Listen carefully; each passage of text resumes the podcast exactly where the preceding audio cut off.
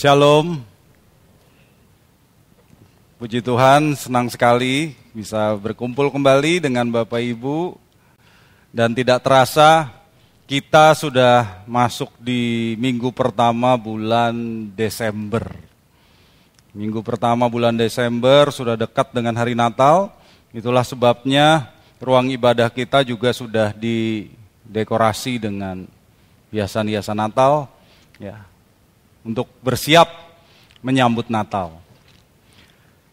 Bapak Ibu mempersiapkan segala sesuatu untuk menyambut hari Natal itu merupakan pekerjaan berat. Dekorasi yang Bapak Ibu lihat ini memakan waktu, tenaga, biaya, dan kami bersyukur ya karena Bu Mary dibantu dengan aktivis-aktivis dengan sukarela e, menghias ruangan ini sehingga menjadi indah. Sehingga kita bisa merayakan Natal dengan sukacita. Dan juga karena gereja kita dipercaya untuk menjadi tuan rumah Natal Sinode GSKI kemarin. Jadi kalau Bapak Ibu ingin melihat uh, yang video dari uh, ibadah Natal GSKI, Bapak Ibu bisa saksikan di channel YouTube GSKI Pluit. Dan juga tentu kita harus menghias gereja untuk ibadah Natal kita. Dan selain itu Bapak Ibu di uh, tim musik kita dan tim praise and worship kita juga sudah mempersiapkan acara yang menarik untuk hari Natal tanggal 25 nanti, jangan lewatkan Bapak Ibu ya. Jika Tuhan menghendaki kita akan beribadah di tempat ini hari Natal tanggal 25 pukul 9.30. Pukul 9.30. Karena tim kami sudah berlelah-lelah untuk mempersiapkan itu semua. Tapi saya percaya hasilnya setimpal Bapak Ibu ya. Hasilnya worth it karena ibadah Natal ini akan membawa berkat dan sukacita bagi kita semua. Nah, Bapak Ibu, hari ini saya ingin mengajak kita semua untuk merenungkan bahwa dalam menyambut hari Natal ini, kita juga perlu melakukan persiapan yang lebih dalam. Sebelum Tuhan Yesus lahir ke dunia, Allah melalui perantaraan Nabi Maleaki menyerukan agar umat Israel bersiap agar mereka mempersiapkan diri. Dan sekarang kita juga mendengar pesan yang sama Bapak Ibu, yaitu agar kita bersiap menyambut kedatangan Tuhan yang kedua. Mari kita membuka Alkitab kita dari Maleakhi 2 ayat 17. Maleakhi 2 ayat 17. Di sini dikatakan, kamu menyusahi Tuhan dengan perkataanmu. Tetapi kamu berkata, dengan cara bagaimanakah kami menyusahi dia? Dengan cara kamu menyangka, setiap orang yang berbuat jahat adalah baik di mata Tuhan. Kepada orang-orang yang demikianlah ia berkenan. Atau jika tidak, di manakah Allah yang menghukum? Bapak Ibu, saudara-saudari yang dikasihi Tuhan, kitab Maleakhi ini adalah kitab terakhir dari perjanjian lama. Dan kitab ini ditulis sekitar lima abad sebelum kelahiran Kristus. Sebelumnya Bapak Ibu, eh, kerajaan Yehuda sudah dibuang ke Babel karena dosa-dosa mereka. Tetapi kemudian pada tahun 538 sebelum Masehi, Raja Persia yaitu Kores mengizinkan orang-orang Yehuda yang sejak itu disebut orang Yahudi untuk kembali ke tanah air mereka. Mereka diizinkan membangun kota-kota mereka kembali. Ibu kota Yerusalem dibangun kembali, bait Allah dibangun kembali. Nah, kitab Maleakhi ini ditulis setelah mereka kembali dari pembuangan. Setelah mereka kembali ke tanah Palestina dan membangun kembali bait Allah, orang-orang Yahudi ini berharap Allah segera mengirimkan Mesiasnya.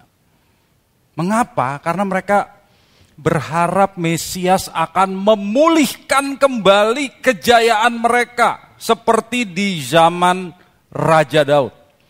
Tetapi setelah berlalu hampir 100 tahun, mereka mulai mengalami kekecewaan. Mengapa? Kelihatannya perkembangannya tidak berarti Bapak Ibu. Ibu kota Yerusalem itu kecil, kalah dibandingkan dengan ibu kota negara-negara lain di zaman itu. Jadi masih kelihatan bangsa miskin mereka. Kota Yerusalem masih kecil, tidak seperti di zaman Raja Daud. Bait Allah yang mereka bangun juga kecil, sederhana, tidak semegah bait Allah pertama yang dibangun oleh Raja Salomo. Bahkan orang-orang tua yang pernah melihat bait Allah pertama, begitu melihat bait Allah kedua itu menangis mereka. Sedih karena bait Allahnya kecil sekali Bapak Ibu dan terlalu sederhana. Di zaman Yesus bait Allahnya megah. Kenapa? Bait Allah yang kedua itu direnovasi oleh Raja Herodes. Jadi megah luar biasa. Tetapi di zaman Maleaki bait Allahnya sangat sederhana. Di sisi lain, orang Yahudi melihat bangsa-bangsa lain. Bangsa yang menjajah mereka yaitu bangsa Persia saat itu. Yang mereka anggap jahat. Mereka anggap kafir karena tidak menyembah Yahweh Elohim. Malah makmur, kaya. Mulailah mereka berpikir, Allah nggak adil. Allah tidak adil. Masa bangsa yang tidak mengenal Tuhan demikian makmur? Kita yang menyembah Tuhan miskin. Mereka dengan keliru menganggap bahwa kemakmuran, kekayaan jasmani itu adalah perkenanan Allah. Itulah sebabnya Bapak Ibu. Di ayat yang tadi kita baca, mereka bersungut-sungut. Mereka komplain Bahkan mereka menyindir Allah coba. Berani loh manusia menyindir Allah. Mereka berkata begini. Tuhan berkenan pada orang-orang yang berbuat jahat. Orang-orang yang berbuat jahat itu baik di mata Tuhan. Itu sindiran Bapak Ibu. Ini problem klasik kan. Kita pun sering berpikir demikian mungkin. Mengapa orang jahat makmur? Mengapa orang jahat sukses? Sementara orang baik, orang saleh menderita, miskin, mengalami segala yang buruk. Apakah Bapak Ibu pernah berpikir begitu? Saya sudah demikian taat kepada Tuhan. Saya menyembah Tuhan. Tapi kenapa saya tidak dibebaskan Tuhan dari masalah ini? Sementara itu orang itu tuh yang saya kenal, nggak kenal Tuhan, jahatnya luar biasa, Kayanya juga luar biasa. Kita sering berpikir begitu mungkin.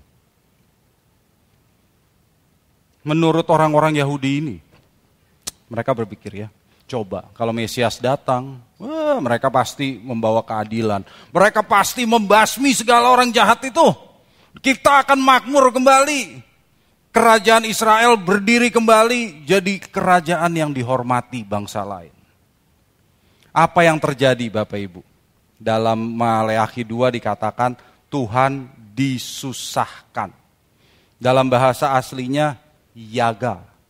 Yaga artinya lelah, penat, capek. Tuhan sampai capek hati Bapak Ibu mendengar keluhan mereka itu. Jadi hari ini Tuhan juga capek hati kalau mendengar kita komplain hal yang serupa. Ya, jadi kalau kita komplain sama Tuhan, aduh Tuhan awalnya saya kira jadi Kristen tuh makmur, pasti kaya, pasti sembuh. Ternyata enggak. Aduh, malahan orang percaya menderita. Orang yang tidak kenal Tuhan malah bahagia. Aduh, apa bedanya dong? Memang Tuhan gak adil.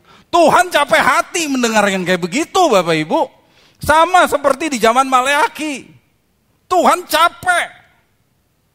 Dan sama juga Bapak Ibu dengan orang-orang di zaman Maleaki yang berharap Mesias segera datang untuk memusnahkan orang-orang kafir yang menjajah mereka. Orang-orang Kristen hari ini juga berpikir hal yang sama. Orang-orang Kristen hari ini juga berpikir dan berdoa begini, Tuhan, cepatlah datang Tuhan, supaya orang-orang jahat itu menerima balasan mereka. Bukankah pembalasan itu hak Tuhan? Aku gak sabar menunggu Tuhan membalas mereka, menghukum mereka, melemparkan mereka ke neraka. Pertanyaannya, apakah Tuhan senang dengan doa yang seperti itu? Ya enggak Bapak Ibu, Tuhan capek hati. Tuhan capek hati mendengar yang seperti itu. Tuhan capek mendengar komplain yang seperti itu. Jadi Bapak Ibu jangan komplain seperti itu lagi ya. Amin. Jangan lagi ya, Tuhan capek loh dengar komplain seperti itu Bapak Ibu. Tuhan tuh tahu, Tuhan tahu bahwa orang-orang jahat itu ada. Dan kalau dia tampak diam, bukan berarti dia tidak berbuat apa-apa Bapak Ibu. Selanjutnya kita akan lihat bagaimana tanggapan Tuhan. Kalau di Alkitab kita pasal 2, Maleakhi pasal 2 berakhir di ayat 17 ini lalu masuk ke pasal 3. Ya, pemisahan ini sebetulnya nggak tepat Bapak Ibu. Karena di pasal 3 itu adalah kelanjutan dari keluhan orang-orang Yahudi itu. Mari kita lanjutkan ke Maleakhi 3 ayat 1. Maleakhi 3 ayat 1. Lihat, aku menyuruh utusanku supaya ia mempersiapkan jalan di hadapanku. Dengan mendadak, Tuhan yang kamu cari itu akan masuk ke baitnya. Malaikat perjanjian yang kamu kehendaki itu, sesungguhnya ia datang, firman Tuhan semesta alam. Bapak, Ibu, saudara-saudariku yang terkasih dalam Tuhan. Di bacaan dalam kitab Maleakhi ini ada beberapa hal yang saya ajak kita perhatikan dan kita pelajari.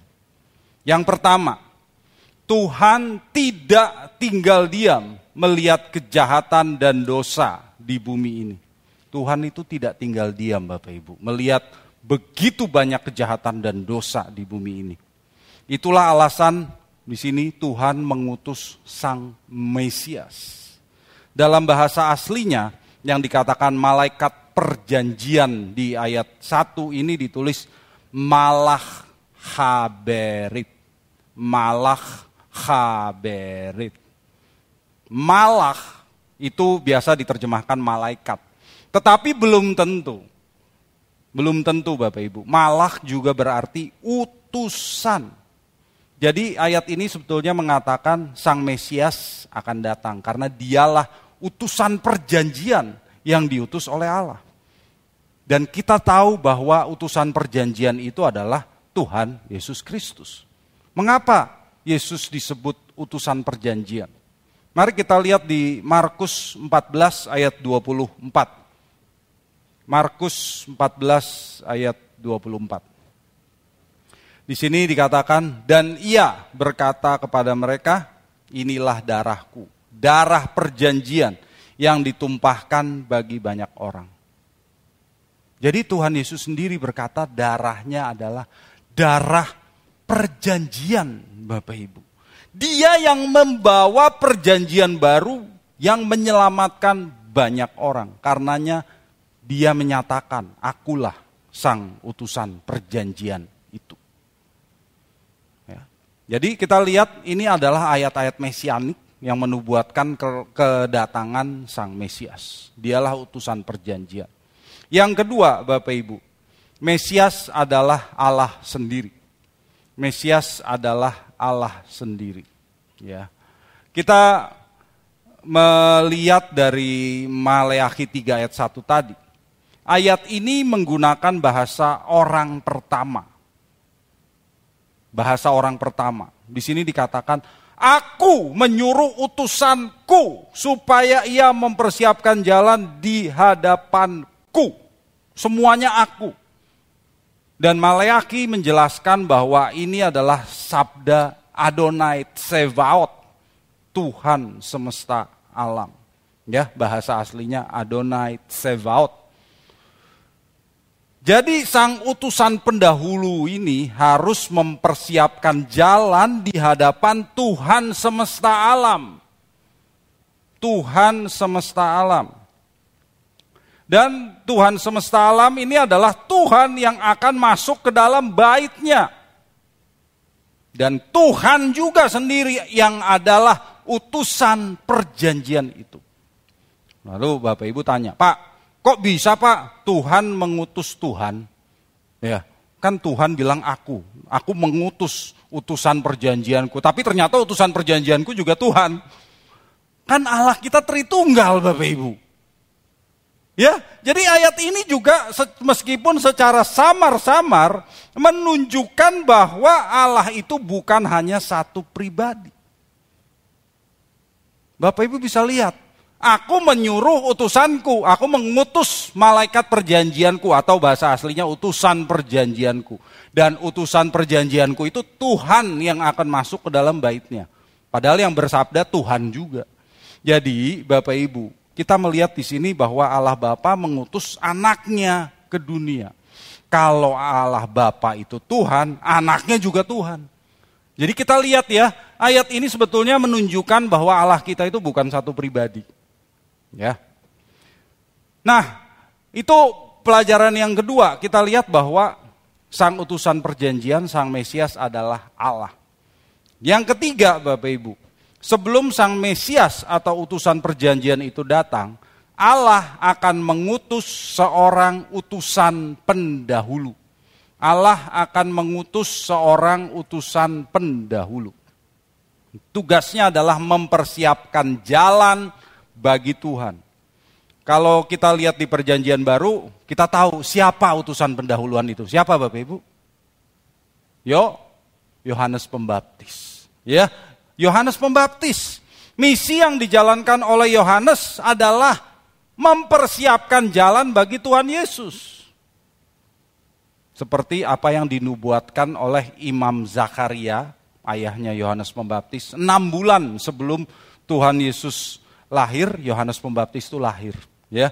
Dan ketika ayahnya Imam Zakaria yang tadinya uh, jadi bisu, kembali bisa berbicara lagi setelah anaknya lahir. Dia bernubuat untuk anaknya. Mari kita lihat di Lukas 1, 76 dan 77. Lukas 1 ayat 76 dan 77. Ini perkataan Imam Zakaria. Dan engkau, hai anakku, akan disebut Nabi Allah yang maha tinggi. Karena engkau akan berjalan mendahului Tuhan untuk mempersiapkan jalan baginya. Ini penggenapan dari Maleakhi 3 ya. Untuk memberikan kepada umatnya pengertian akan keselamatan yang berdasarkan pengampunan dosa-dosa mereka. Jadi Bapak Ibu saudara-saudariku yang dikasih Tuhan.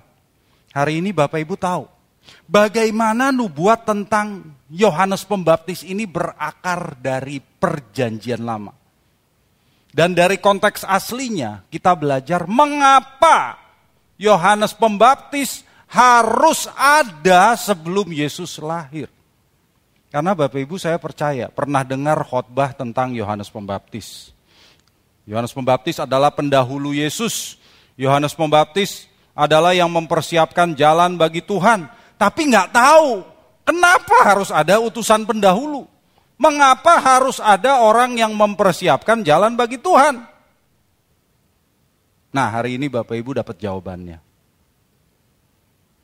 Bapak Ibu, Tuhan Yesus itu kan utusan perjanjian Allah. Dia diutusnya untuk menyelesaikan masalah dosa dan kejahatan. Itu konteksnya loh Bapak Ibu. Ya, dari dari Maleakhi 2 ayat 17 tadi kita lihat bahwa Mesias diutus Tuhan untuk menyelesaikan masalah dosa dan kejahatan. Dan Yesus itu Mesias sendiri. Dia Allah sendiri. Adonai Tsevaot, Tuhan semesta alam. Raja dan penguasa alam semesta ini. Nah, dahulu kala Bapak Ibu, terut, uh, di kerajaan-kerajaan zaman dulu termasuk di daerah Palestina, jalan-jalan yang menghubungkan kota-kota itu belum bagus belum ada jalan tol, belum ada jalan raya. Jalan raya itu baru dibangun oleh kekaisaran Romawi. Ya, beberapa ratus tahun kemudian. Dan jalan raya Romawi itu bagus sampai sekarang masih ada. Kalau Bapak Ibu ke daerah Eropa itu masih banyak tuh jalan Roma. Uh, bagus itu dari 2000 tahun yang lalu masih berdiri sampai sekarang, masih masih ada sampai sekarang. Itu jalan Romawi, tapi di zaman Maleaki belum ada. Nah, jadi e, karena jalan-jalan belum bagus, maka kalau ada seorang raja mau mengunjungi kota tertentu atau desa, apalagi desa ya, maka raja itu akan mengutus seorang utusan pendahulu untuk datang ke kota atau e, desa itu. Yang akan mengumumkan, memberitahu kepada penduduk bahwa raja akan datang. Raja akan datang. Tujuannya apa? Agar e, penduduk kota itu keluar ke jalanan dan mempersiapkan jalan buat sang raja. Ya, apa yang mereka persiapkan? Ratakan tanah bergelombang timbunlah tanah yang berlubang. Itu yang mereka lakukan supaya jalannya jadi rata, pantas untuk dilalui oleh sang raja. Itu yang mereka lakukan Bapak Ibu. Kalau ada sampah-sampah mereka singkirkan supaya jalannya mulus. Ya. Jadi karena Mesias itu raja, jalannya harus dipersiapkan dulu. Jalannya harus dipersiapkan dulu. Kalau dia nggak raja ya nggak perlu. Ya, Sebetulnya itu juga mirip kok dengan zaman sekarang Bapak Ibu. Kalau presiden mau mengunjungi desa tertentu begitu ya. Sebelumnya kan jalan-jalan yang masih tanah, yang berlubang diaspal, diratakan supaya rapi. Ya, cuma presiden kita yang sekarang tidak mengharuskan itu lagi. Karena presiden kita yang sekarang mau datang ke daerah terpencil, daerah terbelakang, mengunjungi suku-suku terasing, bahkan mengunjungi zona rawan di Papua. Coba, itu presiden kita yang sekarang loh. Nggak takut dia sama kelompok separatis. Ya, jadi dia tidak menginginkan semuanya itu rapi beres baru dia datang. Dia mau melihat kondisi apa adanya. Jadi presiden yang sekarang itu tidak menganggap dirinya raja loh Bapak Ibu. Dia menganggap dirinya pelayan. Jadi kita harus bersyukur buat itu. Ya, itu beda loh. Beda sekali loh dengan kalau dia menganggap dirinya raja. Ya, dia menganggap dirinya itu pelayan rakyat. Itu bagus Bapak Ibu. Tapi di sini kita lihat ya, Tuhan Yesus itu raja, ya. Nah, Bapak Ibu, tugas Yohanes Pembaptis itu memberikan pengertian. Tadi menurut seperti kita baca di Alkitab di nubuatan eh, Zakaria bahwa Yohanes Pembaptis itu memberikan pengertian bahwa keselamatan itu adalah berdasarkan pengampunan dosa. Bukan berdasarkan apakah seseorang melakukan hukum Taurat atau tidak. Bapak Ibu, di zaman perjanjian baru, di awal perjanjian baru, ya, di zaman Tuhan Yesus, Orang-orang Yahudi di zaman itu rajin melakukan hukum Taurat. Orang-orang Farisi itu mengajarkan kamu harus hidup kudus setiap hari. Bukan cuma waktu kamu beribadah di bait Allah. Bukan cuma kamu di sinagoga. Dalam kehidupan sehari-hari kamu tuh harus kudus. Itu ajaran orang Farisi. Dan karenanya mereka membuat pagar di sekeliling Taurat. Ya, hukum Taurat mengatakan begini, Supaya tidak melanggar hukum Taurat, orang Farisi kasih aturan tambahan, dipagari. Supaya orang-orang itu hidupnya kudus, tidak melanggar hukum Taurat. Tapi efek sampingnya apa Bapak Ibu? Orang-orang Yahudi itu menjadi merasa dirinya saleh, tidak perlu bertobat. Ya, karena mereka jadi percaya, loh saya sudah melakukan hukum Taurat. Kalau saya melakukan hukum Taurat, saya pasti selamat. Nah, itu efek sampingnya. Dan itu salah. Yohanes datang dan Yohanes memberitahu kepada mereka bahwa keselamatan yang sejati itu berdasarkan pengampunan dosa. Karena semua orang telah berbuat dosa, semua orang harus bertobat. Dan pertobatan itu ada buahnya, harus dibuktikan. Itu pengajaran yang dibawa oleh Yohanes Pembaptis untuk mempersiapkan mereka mendengar Injil yang dibawa oleh Tuhan Yesus. Jadi Yohanes Pembaptis merombak pola pikir orang Yahudi yang merasa diri mereka sudah saleh, tidak perlu bertobat lagi. Yohanes bilang salah, kamu harus bertobat. Makanya mereka banyak yang percaya dan dibaptis oleh Yohanes sebagai tanda pertobatan. Meskipun mereka melakukan hukum Taurat loh. Mereka tahu, mereka percaya apa yang dikatakan Yohanes bahwa mereka harus bertobat karena mereka sudah berbuat dosa.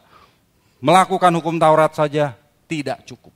Ya, itu yang dilakukan oleh Yohanes Bapak Ibu untuk mempersiapkan diri orang-orang Israel sebelum menyambut kedatangan Tuhan. Nah, yang keempat pelajarannya adalah Tuhan datang tanpa pemberi Tuhan tidak datang tanpa pemberitahuan terlebih dahulu Bapak Ibu. Tuhan Yesus itu tidak datang tanpa pemberitahuan terlebih dahulu loh. Yohanes Pembaptis itu berseru, bertobatlah sebab kerajaan surga sudah dekat. Ya, ini karena belas kasih Allah. Jadi Tuhan Yesus itu tidak datang sekonyong-konyong tanpa per, tanpa pemberitahuan. Demikian juga dengan kedatangannya yang kedua, Bapak Ibu dia menggunakan orang-orang percaya, saudara dan saya, untuk menyuarakan bahwa kedatangannya sudah dekat. Tuhan Yesus itu tidak datang mendadak tanpa pemberitahuan. Sudah memberitahu, sudah diberitahu dulu. Jadi saya mengajak Bapak Ibu menyadari, semangat Yohanes Pembaptis itu harus kita miliki. Kita yang sekarang harus menyuarakan kepada dunia Bertobatlah sebab Tuhan akan datang kembali. Itu tanggung jawab kita Bapak Ibu. Tapi setelah pemberitahuan itu kita pun tetap tidak tahu tepatnya kapan Tuhan akan datang kembali. Ya. Seperti di Maliaki 3 ayat 1 tadi dikatakan, dengan mendadak Tuhan yang kamu cari itu akan masuk ke baitnya. Jadi tetap meskipun sudah ada pemberitahuan, tapi kapan tepatnya dia datang, tidak ada yang tahu. Tetap mendadak gitu ya. Jadi saya kasih contohnya nih Bapak Ibu. Kok bisa sudah diberitahu dulu tapi tetap saja dia datangnya mendadak gitu ya. Meskipun sudah diberitahu. Pada tahun 2010 yang lalu, BMKG kan memperingatkan kepada rakyat di daerah Yogyakarta bahwa Gunung Merapi akan meletus. Ya, kalau hari uh, di bulan Desember ini baru meletus gunung Semeru ya. Nah, kalau di situ Gunung Merapi pada tahun 2010. Nah, banyak rakyat yang mendengarkan peringatan itu dan meninggalkan uh, rumahnya. Tetapi kita tahu Bapak Ibu, juru kunci Gunung Merapi, Mbah Marijan waktu itu ya, menolak untuk pergi. Menolak untuk pergi. Dia berkata, saya punya tanggung jawab atas gunung ini. Jadi dia menolak untuk pergi. Dan setelah peringatan itu kan sudah diberikan oleh BMKG. Akhirnya pada tanggal 26 Oktober 2010, benar-benar meletus gunung itu. Dan Mbah Marijan juga meninggal akibat awan panas. Jadi meskipun pemberitahuan sudah diberitahu sebelumnya, tapi kapan tepatnya letusan itu tidak tahu.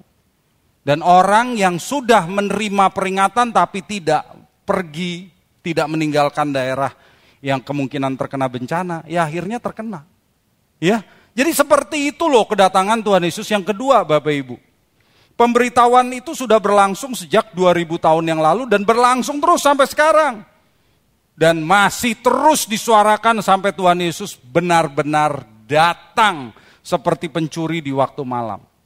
Jadi Bapak Ibu ketika hal hari itu Tuhan Yesus datang, mereka yang tidur di dalam dosa tidak akan siap untuk menyambut dia. Nggak akan siap. Dan seruan pertobatan itu masih relevan Bapak Ibu sampai sekarang. Coba kita lanjutkan apa kata Maleakhi dalam ayat 2 sampai 5. Maleakhi 3 ayat 2 sampai 5. Siapakah yang dapat tahan akan hari kedatangannya? Dan siapakah yang dapat tetap berdiri apabila ia menampakkan diri? Sebab ia seperti api tukang pemurni logam dan seperti sabun tukang penatu. Ia akan duduk seperti orang yang memurnikan dan mentahirkan perak. Dan ia mentahirkan orang Lewi, menyucikan mereka seperti emas dan seperti perak. supaya mereka menjadi orang-orang yang mempersembahkan kurban yang benar kepada Tuhan. Maka persembahan Yehuda dan Yerusalem akan menyenangkan hati Tuhan seperti pada hari-hari dahulu kala dan seperti tahun-tahun yang sudah-sudah. Aku akan mendekati kamu untuk menghakimi dan akan segera menjadi saksi terhadap tukang-tukang sihir, orang-orang berzina, dan orang-orang yang bersumpah dusta, dan terhadap orang-orang yang menindas orang upahan, janda dan anak piatu, dan yang mendesak ke samping orang asing dengan tidak takut kepadaku, firman Tuhan semesta alam. Bapak, Ibu, saudara-saudariku yang dikasih Tuhan. Tuhan menjawab sindiran orang-orang Yahudi itu dengan balik menyindir. Di ayat 1 tadi Tuhan berkata, dengan mendadak Tuhan yang kamu cari itu akan masuk ke baitnya. Jadi Tuhan tuh menyindir balik. Dia menjawab, oh kamu mencari Mesias. Kamu mencari Tuhan kan? Iya, dia datang. Dia akan datang. Dan dia akan datang mendadak, kata Tuhan. Lanjut ke ayat 2. Masalahnya kata Tuhan, kamu tahan atau enggak waktu dia datang? Itu yang lebih penting. Kamu katanya cari Tuhan. Kamu tahan atau tidak waktu dia datang? Karena dia akan memurnikan Israel. Dia akan menghakimi orang-orang yang tidak takut Tuhan. Kalau kamu mencari dia, kamu sudah siap belum? Itu kata Tuhan. Ya. Jadi seruan yang sama Bapak Ibu berseru kepada kita. Kita mengatakan kita menantikan Tuhan datang. Sudah siap atau belum? Itu pertanyaannya. Mengapa?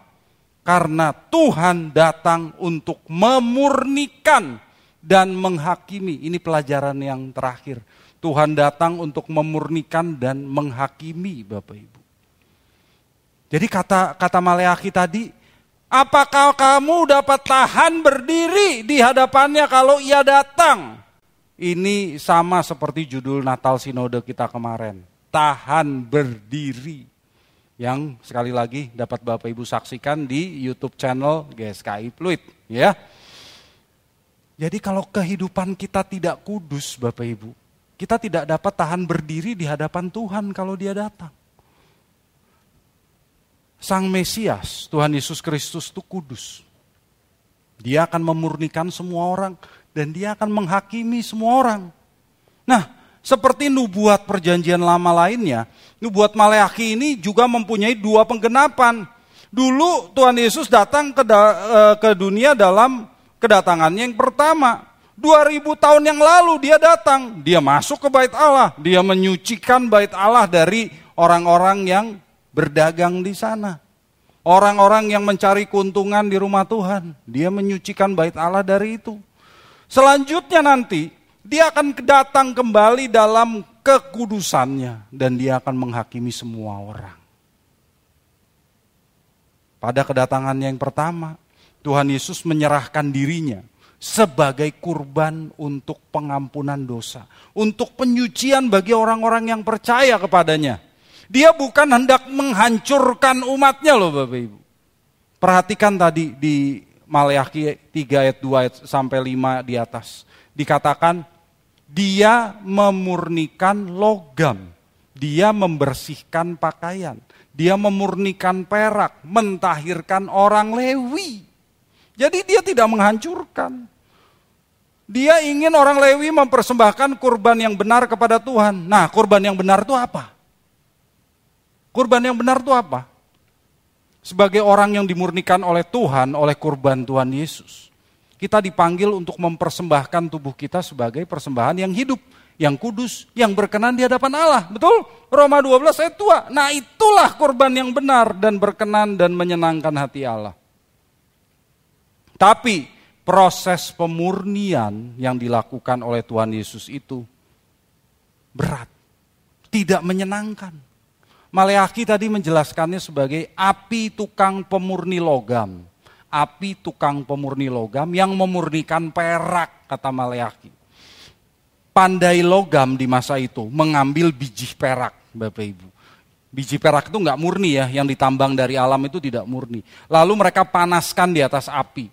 Nah, biasanya di situ uh, ada ya ketidakmurnian seperti timbal biasanya yang akan rontok jadi abu. Nah, kemudian uh, perak yang sudah uh, tanpa timbal yang rontok tadi timbalnya dimasukkan ke dalam tungku, dipanaskan sampai 1000 1000 derajat Celcius. Panas sekali. Dan kemudian dengan memompakan udara ke dalam tungku itu, sisa-sisa ketidakmurnian itu akan luntur, menggelembung di atas perak cair. Jadi mereka e, sisa tidak murniannya itu bisa disaring. Nah, proses ini dilakukan berulang kali sampai peraknya menjadi murni dan mengkilap. Dan si pandai logam bisa melihat wajahnya di perak itu. Nah, demikian juga Tuhan akan memurnikan kita dalam proses yang menyakitkan seperti yang digambarkan dengan api itu. Sampai dia bisa melihat wajahnya tercermin dalam kehidupan kita. Seperti pandai logam melihat wajahnya di perak, Tuhan juga bisa melihat wajahnya dalam kehidupan kita. Itu apa yang dikatakan oleh nubuatan ini Bapak Ibu. Coba kita lihat di Efesus 4 ayat 22 sampai 24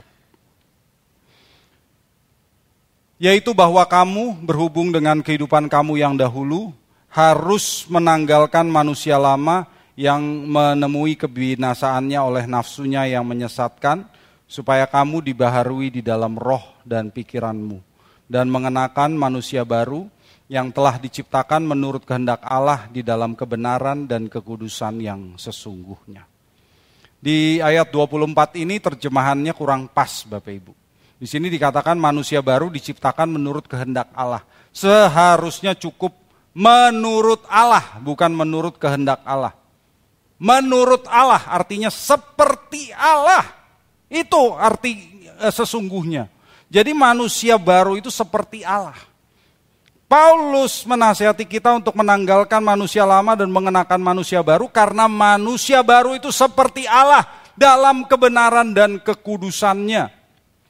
Kalau kita terus-menerus mengenakan manusia baru kita dan manusia lama kita itu sungguh-sungguh mati, tidak kita bangkitkan lagi, tidak kita kenakan lagi, Allah akan melihat wajahnya tercermin dalam kehidupan kita, Bapak Ibu. Dia akan melihat kita sempurna. Ya, karena wajahnya tercermin dalam kehidupan kita, maka kita sempurna seperti Bapa sempurna, sempurna dalam kebenaran dan kekudusannya. Itu yang diinginkan oleh Allah. Nah, kemudian Bapak Ibu, Maleaki juga menjelaskan bahwa proses pemurnian itu seperti sabun penatu. Penatu itu laundry ya Bapak Ibu ya. Penatu di zaman Israel kuno itu tidak seperti laundry zaman sekarang. Kalau dulu penatu itu membawa kain ke padang terbuka. Di padang, laundrynya di padang, bukan di ruko, belum ada ruko ya. Mereka pakai padang. Kemudian di uh, pakaian yang mau dibersihkan itu dikasih sabun, direndam dengan air, lalu diinjak-injak, dipukul-pukul. Sabunnya itu sabun alkali yang tidak harum seperti zaman sekarang. Sabunnya itu bau Bapak Ibu, makanya dilakukan di Padang. Karena kalau di dalam rumah nggak ada yang tahan baunya. Ya, jadi di Padang itu karena bau sabunnya di zaman itu. Dan semua kain itu akan digosok, dipukuli, diinjak-injak supaya kotorannya rontok. Nah, demikian juga dengan kita. Tuhan akan mengizinkan kita digosok, dipukuli, diinjak-injak supaya segala kodrat dosa kita itu rontok, terkikis dalam kehidupan kita, Bapak Ibu. Enak? Enggak. Tetapi semuanya itu menyempurnakan kita. Semuanya itu mendewasakan kita. Jadi kalau Bapak Ibu bertemu gesekan, pukulan, injakan, jangan kecewa. Jangan komplain kepada Tuhan. Itu pasti terjadi. Dan gesekan itu pasti mulai dari rumah kita. Dari orang yang terdekat dalam hidup kita pasangan hidup kita, itu yang menggesek kita, mulai dari rumah. Ingat bahwa pasangan hidup kita itu bukan malaikat yang tidak bercacat, Bapak Ibu. Jadi jangan sampai nanti buat saudara-saudari yang belum menikah, lalu menikah, Saudara lalu datang ke pendeta berkata begini, Pak, saya nggak tahan lagi Pak. Istri saya itu tadinya saya kira bidadari, ternyata kuntilanak. Tadinya saya kira Cinderella, taunya mak lampir. Jangan kayak begitu ya Bapak Ibu ya. Memang istri juga nggak sempurna seperti saudara juga nggak sempurna. Pasangan hidup kita nggak sempurna. Tuhan mengizinkan pernikahan itu terjadi supaya kedua pasangan suami istri itu mengalami pemurnian seperti sabun penatu. Akhirnya segala kodrat dosanya rontok. Keduanya pun jadi sempurna. Itu tujuan Tuhan Bapak Ibu. Jadi yang penting saat Tuhan Yesus datang kedua kalinya kita sudah menyenangkan hatinya karena seperti di Maleakhi 3 ayat 5 diperingatkan bahwa pada kedatangan yang kedua Tuhan akan menghakimi orang-orang berdosa yang pantas untuk dihukum. Dan di sini disebutkan daftar dosa. Contohnya ya. Yang pertama sihir. Sihir itu menggunakan kekuatan gaib. Yang kedua zina artinya pelanggaran terhadap kesucian pernikahan.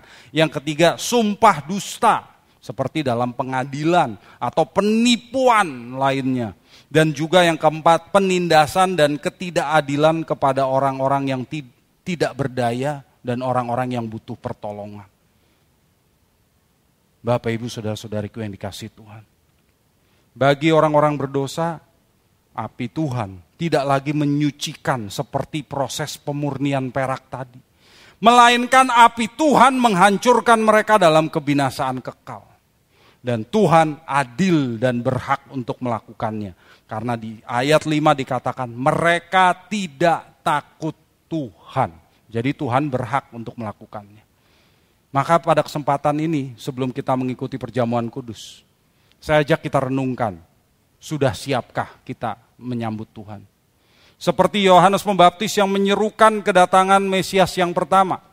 Sekarang firman ini kembali menyerukan kedatangannya yang kedua kita dipanggil untuk hidup dalam pertobatan terus-menerus, mengalami proses pemurnian dan pengudusan terus-menerus, sekalipun prosesnya sering kali menyakitkan dan tidak menyenangkan Bapak Ibu.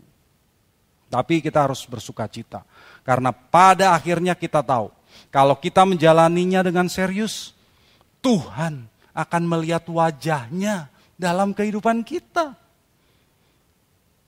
dalam kekudusan kita akan tahan berdiri di hadapan Tuhan. Bapak Ibu mau? Amin. Dan seperti Yohanes Pembaptis yang berseru agar orang Yahudi mempersiapkan diri menyambut kedatangannya yang pertama. Kita pun dipanggil menjadi saksi Kristus yang berseru agar orang-orang mempersiapkan diri menyambut kedatangan Tuhan yang kedua. Jangan membuat Tuhan capek hati dengan mensyukuri kebinasaan orang-orang berdosa, Bapak Ibu. Tapi mintalah agar Tuhan memberikan kita belas kasihnya, agar kita menjadi saksinya yang memberitakan Injil keselamatan agar banyak orang diselamatkan. Kiranya firman Tuhan ini memberkati Bapak Ibu. Amin. Bagi Bapak, Ibu, Saudara-saudari yang terpanggil untuk mendukung pelayanan GSKI Pluit, dapat memberikan persembahan ke rekening BCA KCU Pluit dengan nomor 1686533388. Sekali lagi, 1686533388 atas nama GSKI Pluit. Terima kasih atas dukungan persembahan saudara. Tuhan Yesus memberkati.